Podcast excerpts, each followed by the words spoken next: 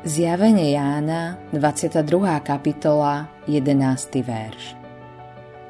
Kto pácha neprávosť, nech ju pácha ďalej.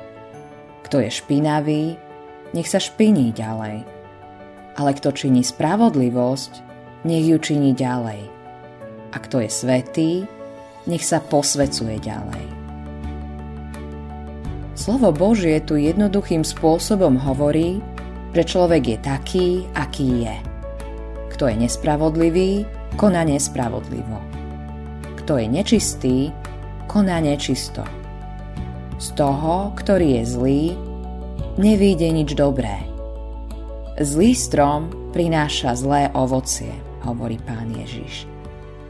Z prirodzeného človeka nemôže výjsť nič dobré.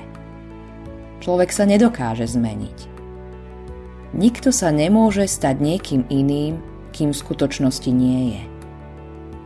Najnebezpečnejšie, čo si o človekovi môžeme myslieť, je to, že v ňom prebýva niečo dobré, čo Boh príjima. Ak má byť v živote človeka niečo dobré, musí sa najprv stať novým človekom. Kto je spravodlivý, koná spravodlivo. Kto je svetý, ten sa posvecuje.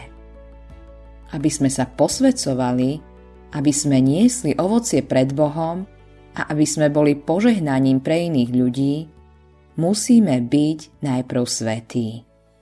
A na to, aby sme mohli konať spravodlivo, musíme byť spravodliví.